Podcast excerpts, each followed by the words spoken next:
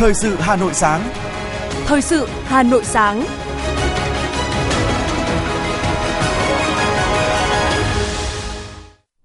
Kính chào quý vị và các bạn. Bây giờ là chương trình thời sự của Đài Phát thanh Truyền hình Hà Nội. Chương trình sáng nay, thứ năm ngày 15 tháng 6 năm 2023 có những nội dung chính sau. Thủ tướng Chính phủ Phạm Minh Chính chủ trì phiên toàn thể diễn đàn cấp cao thường niên 2023 về công nghiệp 4.0. Quyết tâm chính trị cao để tổ chức thành công Đại hội Mặt trận Tổ quốc Việt Nam các cấp. Tổ chức Y tế Thế giới WHO và Quỹ Nhi đồng Liên Hợp Quốc UNICEF hỗ trợ khẩn cấp cho Việt Nam trên 200.000 liều vaccine 501. Khởi động hệ thống đặt vé trực tuyến tại khu di sản Hoàng Thành Thăng Long từ ngày hôm nay 15 tháng 6. Phần tin thế giới có những thông tin. Ủy ban Hạ viện Mỹ sẽ tổ chức bỏ phiếu về dự luật tiền điện tử. Từ tháng 8 tới, chính quyền thành phố Tokyo của Nhật Bản sẽ sử dụng ứng dụng chat GPT vào các công việc hành chính. Sau đây là nội dung chi tiết. Thưa quý vị, vào chiều qua ngày 14 tháng 6 tại Hà Nội, Ủy viên Bộ Chính trị, Thủ tướng Chính phủ Phạm Minh Chính chủ trì phiên toàn thể Diễn đàn cấp cao thường niên 2023 về công nghiệp 4.0. Diễn đàn có chủ đề thúc đẩy chuyển đổi số, chuyển đổi xanh nhanh, tạo đột phá, rút ngắn quá trình công nghiệp hóa hiện đại hóa đất nước đến năm 2030, tầm nhìn đến năm 2045. Tại diễn đàn, các ban bộ ngành trung ương, địa phương và doanh nghiệp cùng với các chuyên gia trong nước và quốc tế đã trao đổi, thảo luận, đề xuất kiến nghị những cơ chế chính sách để việc triển khai thực hiện các nghị quyết nêu trên thực sự có hiệu quả, đi vào cuộc sống, tạo kênh kết nối giữa các cơ quan tham mưu chiến lược của Đảng về kinh tế xã hội với các cơ quan quản lý nhà nước, các địa phương, cộng đồng doanh nghiệp và chuyên gia trong nước và quốc tế trong triển khai thực hiện các chủ trương chính sách của Đảng và nhà nước. Phát biểu chỉ đạo tại diễn đàn,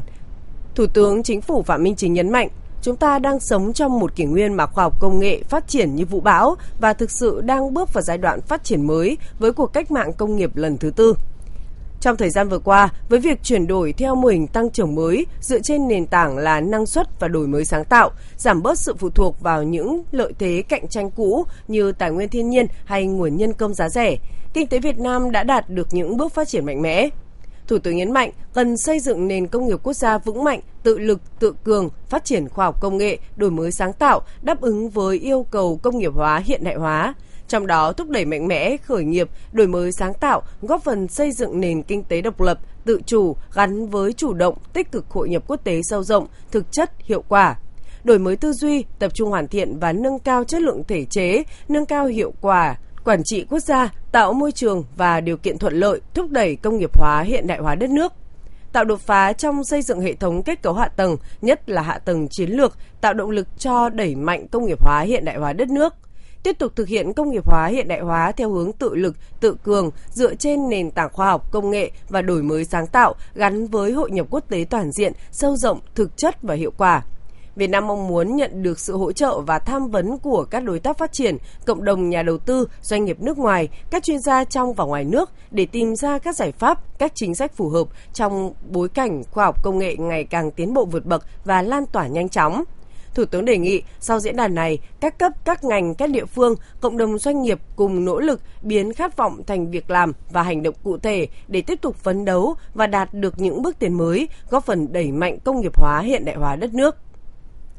Cũng trong chiều 14 tháng 6, dưới sự chủ trì của Chủ tịch Quốc hội Vương Đình Huệ, Ủy ban Thường vụ Quốc hội đã cho ý kiến về một số vấn đề lớn, giải trình tiếp thu, chỉnh lý hoàn thiện 3 dự án luật. Ba dự án luật bao gồm Luật phòng thủ dân sự, Luật sửa đổi bổ sung một số điều của Luật Công an nhân dân, Luật sửa đổi bổ sung một số điều của Luật xuất cảnh, nhập cảnh của công dân Việt Nam và Luật nhập cảnh, quá cảnh, cư trú của người nước ngoài tại Việt Nam. Đây là ba dự án luật dự kiến sẽ được Quốc hội xem xét thông qua vào đợt 2 của kỳ họp thứ 5. Ủy ban Thường vụ Quốc hội đánh giá cao ban soạn thảo đã tiếp thu chỉnh lý, bổ sung 3 dự án luật sau khi được các đại biểu Quốc hội cho ý kiến tại đợt 1 của kỳ họp thứ 5 vừa qua.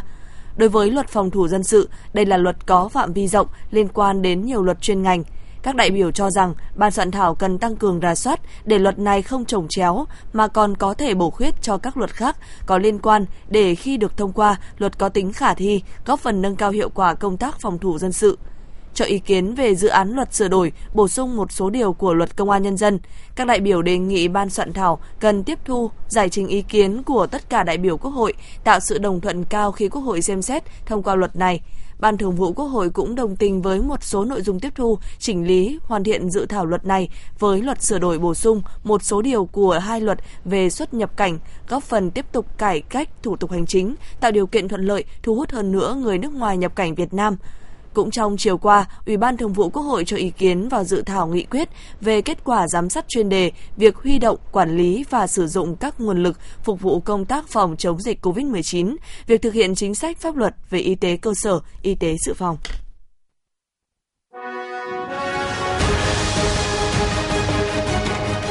Thời sự Hà Nội, nhanh,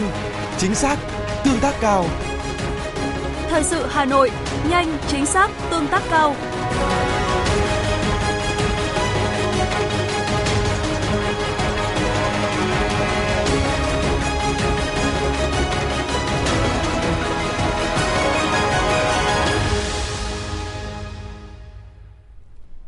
Tiếp tục chương trình xin được chuyển sang những thông tin của thành phố. Ngày 14 tháng 6 tại Hà Nội, Ban Thường trực Ủy ban Trung ương Mặt trận Tổ quốc Việt Nam đã tổ chức hội nghị Chủ tịch Ủy ban Trung ương Mặt trận Tổ quốc Việt Nam các tỉnh, thành phố trực thuộc Trung ương năm 2023.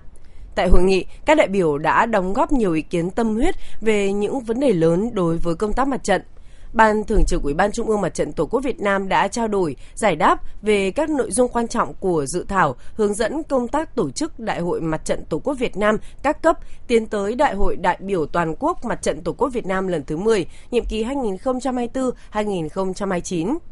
Phát biểu kết luận hội nghị, Chủ tịch Ủy ban Trung ương Mặt trận Tổ quốc Đỗ Văn Chiến nhấn mạnh để tổ chức thành công đại hội các cấp, mặt trận các tỉnh, thành phố bám sát chỉ thị 22 của Ban Bí thư, hướng dẫn của Ban Thường trực Ủy ban Trung ương Mặt trận Tổ quốc, điều lệ Mặt trận Tổ quốc Việt Nam để thực hiện. Trong đó, Ban Thường trực Ủy ban Mặt trận Tổ quốc Việt Nam các tỉnh, thành phố cần tham mưu cho Ban Thường vụ các tỉnh, các thành ủy ban hành một số kết luận hoặc văn bản chỉ đạo việc tổ chức đại hội với quyết tâm chính trị cao để tổ chức đại hội mặt trận Tổ quốc Việt Nam các cấp thành công trên cả bốn phương diện, văn kiện, nhân sự, công tác hành chính và hiệu ứng xã hội trước, trong và sau khi đại hội. Đặc biệt, các văn kiện trình đại hội cần được tổ chức thảo luận kỹ lưỡng, lấy ý kiến rộng rãi trong hệ thống mặt trận, các tổ chức thành viên, các cấp và các tầng lớp nhân dân. Báo cáo chính trị cần tập trung bám vào các nhiệm vụ được ghi trong luật mặt trận Tổ quốc Việt Nam, điều lệ mặt trận Tổ quốc Việt Nam và năm chương trình hành động. Trên cơ sở đó, lựa chọn những điểm nhấn theo hướng mở rộng, tập hợp khối đại đoàn kết, phát huy dân chủ, tạo đồng thuận trong xã hội, nâng cao chất lượng hoạt động giám sát, phản biện xã hội, góp ý xây dựng đảng, chính quyền trong sạch, vững mạnh, củng cố xây dựng hệ thống mặt trận Tổ quốc Việt Nam vững mạnh, phát huy mạnh mẽ vai trò trách nhiệm của các tổ chức thành viên và các hội đồng tư vấn. Quận ủy Hà Đông vừa ban hành kế hoạch số 213 về tổ chức các hoạt động tuyên truyền kết quả 15 năm thực hiện nghị quyết số 15-2008 của Quốc hội khóa 12 về mở rộng địa giới hành chính thủ đô trong đó tập trung tuyên truyền những chủ trương, quyết sách của cấp ủy chính quyền thành phố và quận trong công tác lãnh đạo, chỉ đạo các cấp, các ngành, cơ quan, đơn vị triển khai nhiệm vụ trên tất cả các lĩnh vực chính trị, kinh tế, văn hóa, xã hội, an ninh quốc phòng, hoạt động xúc tiến thương mại, quảng bá du lịch và bảo tồn làng nghề truyền thống trên địa bàn quận và thủ đô. Thông qua công tác tuyên truyền nhằm khẳng định tính đúng đắn, giá trị lịch sử, ý nghĩa thực tiễn lâu dài, chủ trương của Trung ương Đảng và Quốc hội về mở rộng địa giới hành chính đối với sự nghiệp xây dựng phát triển thủ đô văn hiến, văn minh, hiện đại, nâng cao hơn nữa nhận thức, ý thức, trách nhiệm của cán bộ, đảng viên, lực lượng vũ trang và các tầng lớp nhân dân thủ đô trong việc giữ gìn, phát huy truyền thống lịch sử ngàn năm văn hiến của Thăng Long Hà Nội, của thành phố vì hòa bình, thành phố sáng tạo. Ngày hôm qua, Ủy ban Nhân dân huyện Hoài Đức đã phối hợp với Ủy ban Nhân dân xã Song Phương tổ chức bàn giao mặt bằng cho Ban Quản lý Dự án các công trình giao thông thành phố Hà Nội phục vụ khởi công dự án đường vành đai 4 vùng thủ đô. Tại huyện Hoài Đức, vị trí khởi công là điểm giao cắt giữa tuyến đường vành đai 4 với đường Phương Bảng tại km 28 000 thuộc xã Song Phương, gói thầu số 10 TP2 XL. Hội nghị thông qua biên bản bàn giao phần diện tích đất đã bồi thường, hỗ trợ giải phóng mặt bằng phục vụ khởi công dự án trên địa bàn huyện và tổng diện tích đất bàn giao là 2,25 ha, gồm 1,74 ha đất nông nghiệp của 71 hộ gia đình cá nhân và 0,51 ha đất công do Ủy ban nhân dân xã Song Phương quản lý. Ủy ban nhân dân xã Song Phương được giao chủ trì phối hợp cùng với các ngành chức năng huyện đảm bảo an toàn, an ninh trật tự trong thời gian diễn ra lễ khởi công dự án. Từ đầu năm 2023, huyện Trương Mỹ đã tích cực triển khai các nhiệm vụ thực hiện xây dựng và phát triển chính quyền điện tử, chính quyền số. Tính đến ngày 31 tháng 5, tổng số hồ sơ công việc được xử lý trên môi trường mạng cấp huyện là 7.300 59 trên 7.359 hồ sơ, đạt 100%, cấp xã là 29.518 trên 29.528 hồ sơ, đạt 99,96%. Các báo cáo định kỳ được thực hiện đảm bảo 100% trên hệ thống thông tin báo cáo của thành phố và được cập nhật, chia sẻ với hệ thống thông tin quốc gia. Cơ bản các cuộc họp không sử dụng tài liệu giấy, giấy mời, thông tin tài liệu được gửi qua hệ thống thông tin phục vụ họp và xử lý công việc của thành phố. Tính đến ngày ngày 2 tháng 6 năm 2023 đã cấp được 151 chữ ký số miễn phí cho công dân. Thưa quý vị, 6 tháng đầu năm 2023, Mặt trận Tổ quốc các cấp quận Đống Đa đã đẩy mạnh công tác tuyên truyền, đảm bảo an sinh xã hội trên địa bàn quận, đã thăm tặng quà cho các hộ nghèo, gia đình chính sách, hội viên khó khăn của các đoàn thể, hộ công giáo có hoàn cảnh khó khăn với hơn 1.600 xuất quà trị giá trên 890 triệu đồng vận động các đơn vị doanh nghiệp, nhà hảo tâm trao tặng gần 9.000 suất trị giá 1,2 tỷ đồng. Các tổ chức thành viên của mặt trận vận động trao tặng 6.660 suất quà trị giá trên 2,1 tỷ đồng. Đặc biệt, Mặt trận Tổ quốc Việt Nam quận phối hợp với Ngân hàng Agribank trao tặng 400 xuất quà tới 400 hộ cận nghèo khó khăn trên địa bàn quận trị giá 400 triệu đồng. Thưa quý vị và các bạn, mô hình tuyến phố an toàn thực phẩm có kiểm soát được triển khai thí điểm tại Hà Nội gần 6 năm qua đã mang lại những chuyển biến tích cực. Cách làm này đã góp phần nâng cao ý thức của người kinh doanh cũng như người tiêu dùng, tạo hiệu quả quản lý an toàn thực phẩm trên địa bàn thành phố, ghi nhận của phóng viên Bích Ngọc.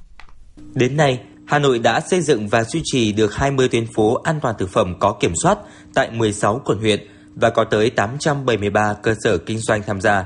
Đây là mô hình mới của thành phố về tuyến phố chuẩn 10 tiêu chí an toàn thực phẩm và 10 nguyên tắc vàng trong chế biến thực phẩm. Qua kiểm tra, 44 cơ sở dịch vụ ăn uống đã đăng ký thực hiện có kiểm soát an toàn thực phẩm tại tuyến phố Trung Hòa, phường Trung Hòa, quận Cầu Giấy cho thấy cơ sở vật chất được đầu tư, khu chế biến tuân thủ quy định một chiều, dụng cụ chế biến thức ăn, sống, chín được dùng riêng biệt, bát đũa được vệ sinh sạch sẽ. Chủ cơ sở và nhân viên đều nắm chắc kiến thức vệ sinh an toàn thực phẩm từ nhập nguyên liệu đến chế biến. Chị Triệu Thị Ngọc, quản lý nhà hàng gia đình BB và ông Nguyễn Hải, Phó Chủ tịch Ủy ban nhân dân phường Trung Hòa, quận Cầu Giấy cho biết. Bên phía nhà hàng chúng tôi là có ký cam kết và hợp đồng lao động đầy đủ, uh, nguồn gốc xuất xứ rõ ràng về bên phía nhà cung cấp toàn bộ thực phẩm đối với uh, nhà hàng. Quy trình chế biến thì đầy đủ, uh, bảo hộ lao động, găng tay, khẩu trang, mũ cho nhân viên. À, trong thời gian tới, Ủy ban phường tiếp tục chỉ đạo lực lượng chức năng cũng như tổ công tác thường xuyên giám sát kiểm tra các cơ sở. Nếu phát hiện các cơ sở vi phạm thì xử lý theo quy định của pháp luật. Và trong thời gian tới ủy ban phường cũng sẽ thực hiện chỉ đạo của ủy ban quận cũng như các cơ quan cấp trên để làm sao ờ, chúng tôi tiếp tục nhân rộng ờ, tuyến phố an toàn thực phẩm có kiểm soát. Quận Cầu Giấy hiện có 11 tuyến phố an toàn thực phẩm có kiểm soát với 247 cơ sở dịch vụ ăn uống và 10 cơ sở thức ăn đường phố. Gần 6 năm vừa qua, quận đã thành lập các đoàn kiểm tra giám sát các cơ sở kinh doanh dịch vụ ăn uống tại các tuyến phố này. Qua kiểm tra, gần 2.000 lượt cơ sở, cơ quan chức năng của quận đã xử phạt vi phạm hành chính 44 cơ sở với số tiền gần 180 triệu đồng. Bà Nguyễn Thị Tô Hà, Phó trưởng phòng y tế quận Cầu Giấy cho biết. Đối với cơ sở thì chúng tôi yêu cầu cơ sở đã chuẩn bị đầy đủ các yếu tố về giấy tờ pháp lý. À, thứ hai là nguồn gốc sản phẩm à, thì gồm có hợp đồng và tất cả những tài liệu chứng minh về những cái sản phẩm đó là có nguồn gốc xuất xứ đảm bảo. À, thứ ba nữa là nhân sự ở tại cơ sở cũng có đáp ứng về à, khám sức khỏe. À, tất cả những kiến thức về chuyên môn an toàn thực phẩm đều phải nắm được. Hai tuyến phố Lưu Khánh Đàm, Bùi Thiện Ngộ của phường Giang Biên, quận Long Biên vừa được công nhận là tuyến phố an toàn thực phẩm có kiểm soát trong năm 2023 đã nâng tổng số lên 8 tuyến phố với 179 cơ sở kinh doanh an toàn có kiểm soát. Tất cả các hộ kinh doanh theo mô hình phải lấy tiêu chí đảm bảo an toàn thực phẩm cho cộng đồng như chính gia đình mình. Bà Đinh Thị Thu Hương, Phó Chủ tịch Ủy ban nhân dân quận Long Biên nói: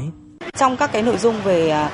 tuyến phố an toàn thực phẩm có kiểm soát thì chúng tôi cũng xây dựng à, các cái tiêu chí liên quan tới hai nhóm. Nhóm thứ nhất là thuộc về chính quyền sẽ phải thực hiện. Nhóm thứ hai là các cơ sở kinh doanh sẽ phải thực hiện. Và nhóm chính quyền với 6 tiêu chí và nhóm về các cơ sở kinh doanh thì sẽ có 10 tiêu chí. Từ tiêu chí về vị trí diện tích, tiêu chí về nhân lực phải có cái kiến thức về an toàn thực phẩm và các cái điều kiện đảm bảo.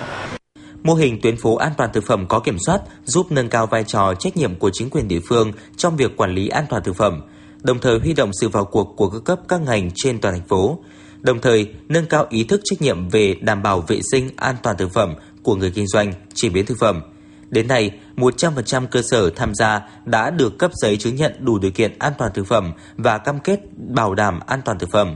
Ông Đặng Thành Phong, Tri cục trưởng Tri cục An toàn vệ sinh thực phẩm Hà Nội cho biết. Từ hiệu quả triển khai tuyến phố an toàn thực phẩm dịch vụ ăn uống, thức ăn đường phố có kiểm soát thì thành phố đã chỉ đạo hướng dẫn các quận, huyện, thị xã tiếp nhận mô hình nhằm tăng cường kiểm soát an toàn thực phẩm và có nguồn gốc nguyên liệu đưa vào chế biến thực phẩm, không để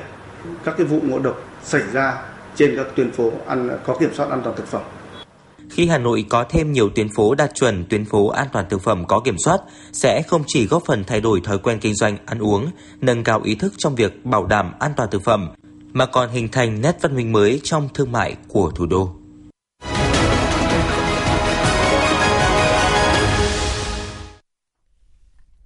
Chuyển sang những thông tin khác, Chiều qua trả lời câu hỏi của báo chí về tình trạng thiếu vaccine trong chương trình tiêm chủng mở rộng, Bộ trưởng Bộ Y tế Đào Hồng Lan cho biết hiện chỉ còn thiếu vaccine 5 trong 1 phòng các bệnh gồm bạch hầu, ho gà, uốn ván, viêm màng não mủ, viêm phổi do vi khuẩn HIV và viêm gan B.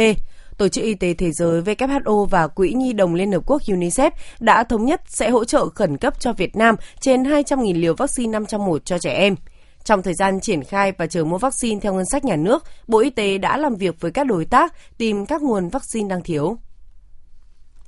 Trả lời câu hỏi của báo chí liên quan đến tiến độ của hai bệnh viện Bạch Mai và Hữu Nghị Việt Đức cơ sở 2 tại tỉnh Hà Nam, Bộ trưởng Đào Hồng Lan cho biết, thời gian qua, tổ công tác do bà làm tổ trưởng đã rà soát tất cả các quy định của pháp luật, thực trạng việc triển khai các bệnh viện này, các gói thầu. Đến nay, cơ bản các nhiệm vụ để triển khai xây lắp đã đạt được mức độ rất cao, từ 80 đến 90%. Tuy nhiên, hiện vẫn còn vướng mắc trong quá trình thanh toán, hoàn thiện các dự án này. Hiện nay, một tổ công tác gồm các thành viên của Bộ Y tế, Bộ Xây dựng, Bộ Kế hoạch và Đầu tư, Bộ Tài chính, Văn phòng Chính phủ đã xây dựng phương án để báo cáo lên Chính phủ, đề xuất các giải pháp làm sao nhanh chóng nhất đưa các bệnh viện này vào sử dụng. Hội khuyến học thành phố Hà Nội vừa tổ chức tọa đàm đẩy mạnh xây dựng và nâng cao chất lượng các mô hình học tập giai đoạn 2021-2030. Báo cáo của Hội khuyến học thành phố Hà Nội cho biết, năm 2022, toàn thành phố Hà Nội có trên 1,4 triệu gia đình học tập, đạt tỷ lệ 67,4%, gần 7.000 dòng họ học tập, trên 4.300 cộng đồng học tập, trên 2.800 đơn vị học tập cấp xã. Các mô hình học tập đã góp phần nâng cao nhận thức của người dân về vai trò của việc học, nâng cao đời sống vật chất, tinh thần, văn hóa đối với các gia đình, cá nhân, dòng họ, đơn vị, cộng đồng. Tại hội thảo, nhiều ý kiến cũng đã tập trung chia sẻ kinh nghiệm, giải pháp, đề xuất, kiến nghị để tổ chức thực hiện nâng cao chất lượng các mô hình học tập trong thời gian tới. Thưa quý vị và các bạn, với chủ đề chung tay giảm thiểu tổn hại trẻ em, tháng hành động vì trẻ em năm nay được các cấp ủy đảng, chính quyền, các ban ngành đoàn thể huyện Mê Linh hưởng ứng bằng những việc làm cụ thể, thiết thực để trẻ em trên địa bàn huyện có một mùa hè thực sự vui tươi và bổ ích. Phóng viên Kim Xuyến phản ánh. Là một trong những địa phương triển khai tốt chương trình chăm sóc giáo dục trẻ em, xã Vạn Yên đã tăng cường công tác tuyên truyền, vận động các tổ chức cá nhân, các gia đình quan tâm đến trẻ em, tạo cho các em có kỳ nghỉ hè bổ ích, đồng thời thường xuyên thăm hỏi, tặng quà những trường hợp có hoàn cảnh khó khăn. Bà Nguyễn Thị Thủy, công chức thương bình xã hội, xã Vạn Yên chia sẻ. Ờ, đối với cái lĩnh vực trẻ em ý, thì cơ quan lao động là cơ quan thường trực về cái vấn đề này. Huyện cũng có những cái suất quà dành cho những trường hợp mà trẻ em là hộ nghèo, hộ cận nghèo, hộ hoàn cảnh khó khăn. Ngoài ra ở chính quyền địa phương thì cũng đang à, tham mưu với ờ, cấp ủy và bên ờ, chính quyền là sẽ ờ, giả soát tất cả các trường hợp là trẻ em mồ côi mà có hoàn cảnh khó khăn. Đấy, so với các trường hợp mà đã không trùng quà của huyện và thành phố thì sẽ có những cái suất quà đấy để hỗ trợ cho các bé để làm sao mình là trẻ em luôn luôn là đối tượng được ưu tiên hàng đầu trong tất cả các quyền lợi của trẻ em. Trong tháng hành động vì trẻ em, huyện Mê Linh tăng cường tuyên truyền trên hệ thống truyền thanh của huyện, các xã, thị trấn về các nội dung chăm sóc, giáo dục, bảo vệ trẻ em như đảm bảo các chính sách cho trẻ em, cách chăm sóc, giáo dục trẻ, ngăn ngừa trẻ em mắc các tệ nạn xã hội, phòng chống tai nạn thương tích, lạm dụng trẻ em, tư vấn pháp luật về công tác chăm sóc, bảo vệ trẻ em. Đặc biệt, huyện chú trọng tuyên truyền nhằm tạo chuyển biến mạnh mẽ về nhận thức, hành động, nâng cao trách nhiệm của gia đình và xã hội đối với việc thực hiện quyền và bổn phận của trẻ, thúc đẩy vai trò chủ động, tích cực, tăng cường sự tham gia của trẻ em và các hoạt động của gia đình, nhà trường và xã hội. Hội Liên hiệp Phụ nữ huyện Mê Linh đã duy trì mô hình điểm nhân ái, triển khai mô hình mẹ đỡ đầu, hỗ trợ trẻ em có hoàn cảnh khó khăn trên địa bàn huyện. Bà Đào Thị Bích Thảo, Hội Liên hiệp Phụ nữ huyện Mê Linh cho biết. Những cái mô hình à, mẹ đỡ đầu thì Hội Liên hiệp Phụ nữ huyện là cũng kết nối năm ngoái là cũng kết nối đi với các doanh nghiệp để hỗ trợ được ừ, 14 cháu. Năm nay thì đến thời điểm hiện tại là hỗ trợ được 19 cháu. Thì trong đó là Hội Liên hiệp Phụ nữ huyện là kết nối đỡ đầu được 15 cháu, các cơ sở hội là đỡ đầu được 4 cháu. Thế thì cái mô hình này thì vẫn tiếp tục triển khai à, để mà à, đỡ đầu các cháu mồ côi thì chủ yếu là nguồn từ vận động xã hội hóa từ cái mô hình điểm nhân ái thì các cơ sở hội sẽ trích kinh phí để đỡ đầu. Để trẻ em trên địa bàn huyện được sống an toàn, vui vẻ, lành mạnh, ngành giáo dục và đào tạo huyện đã xây dựng kế hoạch vui chơi cho trẻ em nhằm phòng tránh tai nạn thương tích đuối nước,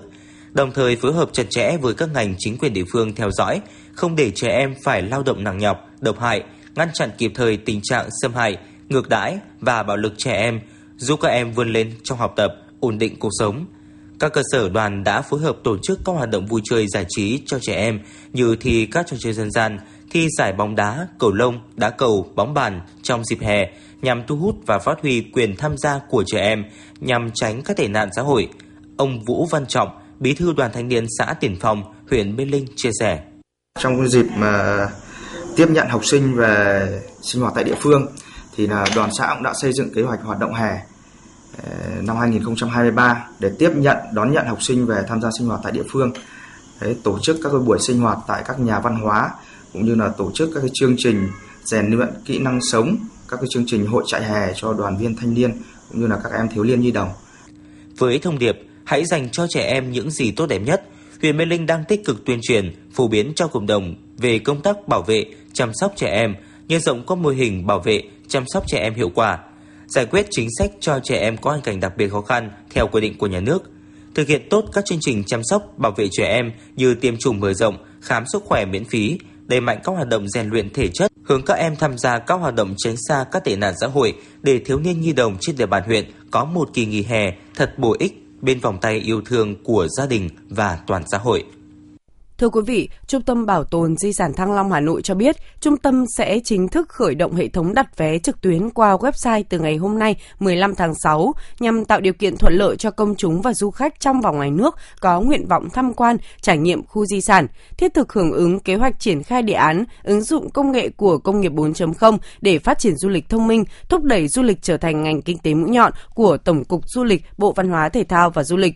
Theo đó, với hệ thống đặt vé qua website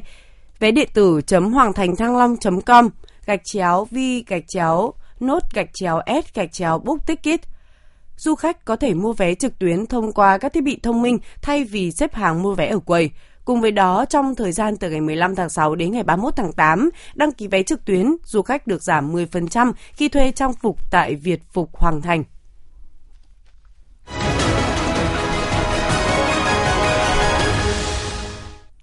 Quý vị đang nghe chương trình thời sự của Đài Phát thanh Truyền hình Hà Nội. Xin chuyển sang những thông tin quốc tế. Tổng thống Putin cho biết Moscow không có kế hoạch thay đổi mục tiêu chiến dịch đặc biệt, cũng như không có kế hoạch mở rộng chiến tuyến ở Ukraine. Tuyên bố này được Tổng thống Nga Putin đưa ra trong một cuộc gặp với các phóng viên chiến trường và một số chuyên gia quân sự tại Điện Kremlin. Theo ông Putin, việc thiết quân luật trên khắp nước Nga vào thời điểm này là không cần thiết, nhưng có một số vấn đề cần được giải quyết cẩn thận hơn. Hiện thiết quân luật vẫn đang được áp đặt tại bốn khu vực ở miền đông Ukraine mà Nga mới sắp nhập là Lugansk, Donetsk, Kherson và Zaporozhia.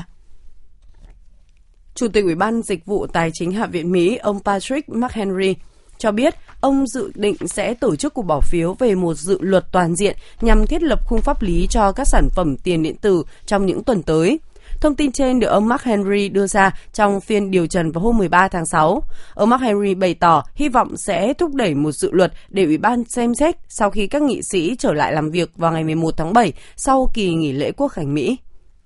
Từ tháng 8 tới đây, chính quyền thành phố Tokyo của Nhật Bản sẽ bắt đầu sử dụng ứng dụng ChatGPT vào các công việc hành chính. Với sự hỗ trợ của công cụ trí tuệ nhân tạo, nhân viên chính quyền có thể tăng hiệu quả và rút ngắn thời gian xử lý công vụ, giảm tải áp lực công việc. Tuy nhiên, yếu tố bảo mật sẽ được xem xét và điều chỉnh trong quá trình vận hành. Nhật Bản trước đó cũng đã yêu cầu OpenAI, công ty phát triển ChatGPT, không thu thập thông tin cá nhân nếu không có sự đồng thuận của người dùng. Các quốc gia thành viên Liên minh châu Âu EU và Nghị viện châu Âu đã đồng ý về cách thay đổi hệ thống thị thực theo hướng số hóa phần lớn. Theo đó, không cần phải có dán nhãn thị thực trong hộ chiếu. Nếu được thông qua, luật mới sẽ cho phép hầu hết các đơn xin thị thực tới các nước EU có thể nộp đơn trực tuyến thay vì phải nộp tại lãnh sự quán hay thông qua văn phòng dịch vụ.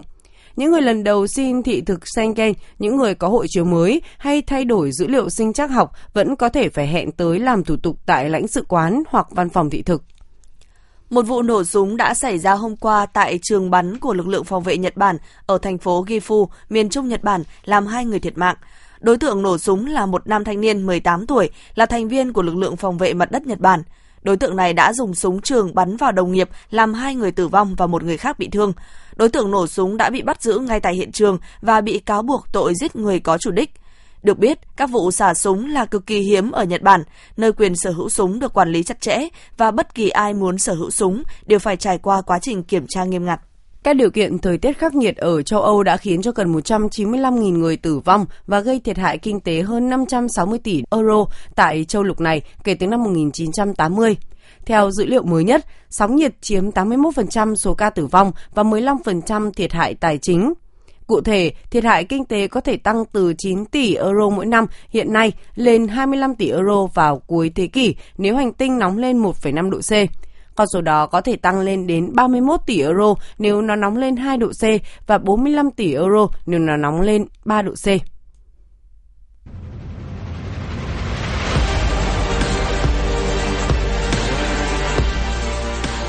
Bản tin thể thao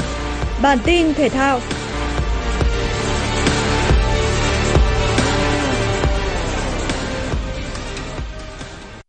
Trong ngày công bố danh sách rút gọn đội tuyển Việt Nam, huấn luyện viên Philip Chuze loại bốn cầu thủ là Nguyễn Thành Trung, Adriano Smith, Lê Phạm Thành Long và Nguyễn Trọng Long vì những lý do khác nhau. Tiếp đến, tiền đạo Nguyễn Tiến Linh và Triệu Việt Hương lại đang bị xếp xuống đội U23 Việt Nam. Cả hai không có được trạng thái tốt nhất do dính chấn thương. Có thông tin cho rằng Tiến Linh và Việt Hương sẽ trở về câu lạc bộ chủ quản để tiếp tục điều trị. Tuy nhiên, theo thông tin mới nhất, cả hai vẫn ở lại VFF để tập hồi phục dưới sự giúp đỡ của bác sĩ. Trong thời gian U23 Việt Nam tập luyện, Tiến Linh cùng Việt Hưng sẽ tập phục hồi theo giáo án riêng và nhiều khả năng cả hai cầu thủ này sẽ không ra sân ở hai trận giao hữu của U23 Việt Nam gặp câu lạc bộ Công an Hà Nội và câu lạc bộ Hải Phòng. Trước khi lên hội quân cùng đội tuyển Việt Nam, Tiến Linh cũng không có được phong độ tốt. Anh mới chỉ có đúng một pha làm bàn ở sân chơi V-League 2023 do phong độ xa sút bởi tái phát chấn thương. Các chiến binh sao vàng vẫn còn một buổi tập làm quen với sân trước khi bước vào trận gặp Hồng Kông Trung Quốc. Sân vận động Lạch Tray cũng đã hoàn tất những khâu chuẩn bị cuối cùng cho trận ra mắt của huấn luyện viên Chuze ở cấp độ đội tuyển quốc gia. Đối đầu với Hà Nội Buffalo là Cần Thơ Catfish, đội bóng cuối cùng thi đấu tại VBA 2023.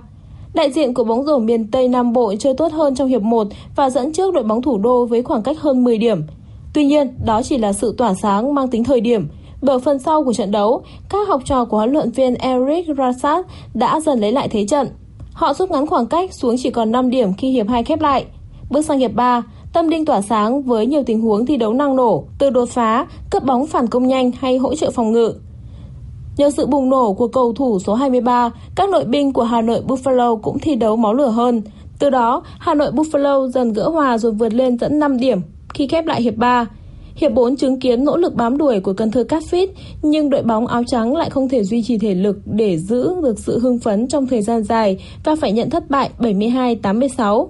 Hà Nội Buffalo qua đó cũng đã bứt tốc đúng thời điểm và được tận hưởng thành quả là chiến thắng đầu tiên ở mùa giải VBA 2023. Dự báo thời tiết ngày 15 tháng 6 năm 2023, Trung tâm Dự báo Khí tượng Thủy văn Quốc gia cho biết do ảnh hưởng của rãnh áp thấp bị nén kết hợp với hội tụ gió trên cao nên ngày hôm nay 15 tháng 6, thành phố Hà Nội tiếp tục mưa vừa mưa to và rông ở một số nơi. Sau đó cường độ mưa tại Hà Nội giảm dần. Thời tiết tại Hà Nội từ nay đến ngày mai 16 tháng 6 tương đối dịu mát, nhiệt độ cao nhất không vượt quá 34 độ C. Cơ quan khí tượng thủy văn cảnh báo, mưa rông diện rộng và mưa lớn cục bộ tại miền Bắc và tỉnh Thanh Hóa có khả năng kéo dài đến ngày 16 và 17 tháng 6. Ngoài đề phòng rông lốc, xét, gió giật mạnh, người dân và cơ quan chức năng lưu ý biện pháp phòng tránh lũ quét, sạt lở đất tại vùng núi và ngập úng tại những đô thị, khu vực trũng thấp. Quý vị và các bạn vừa nghe chương trình thời sự của Đài Phát thanh Truyền hình Hà Nội, chỉ đạo nội dung Nguyễn Kim Khiêm, chỉ đạo sản xuất Nguyễn Tiến Dũng, tổ chức sản xuất Lưu Hường, chương trình do biên tập viên Nguyễn Hằng, phát thanh viên Hồng Hạnh Hương Quỳnh và kỹ thuật viên Quang Ngọc thực hiện. Hẹn gặp lại quý vị trong chương trình thời sự 11 giờ trưa nay. Thân ái chào tạm biệt.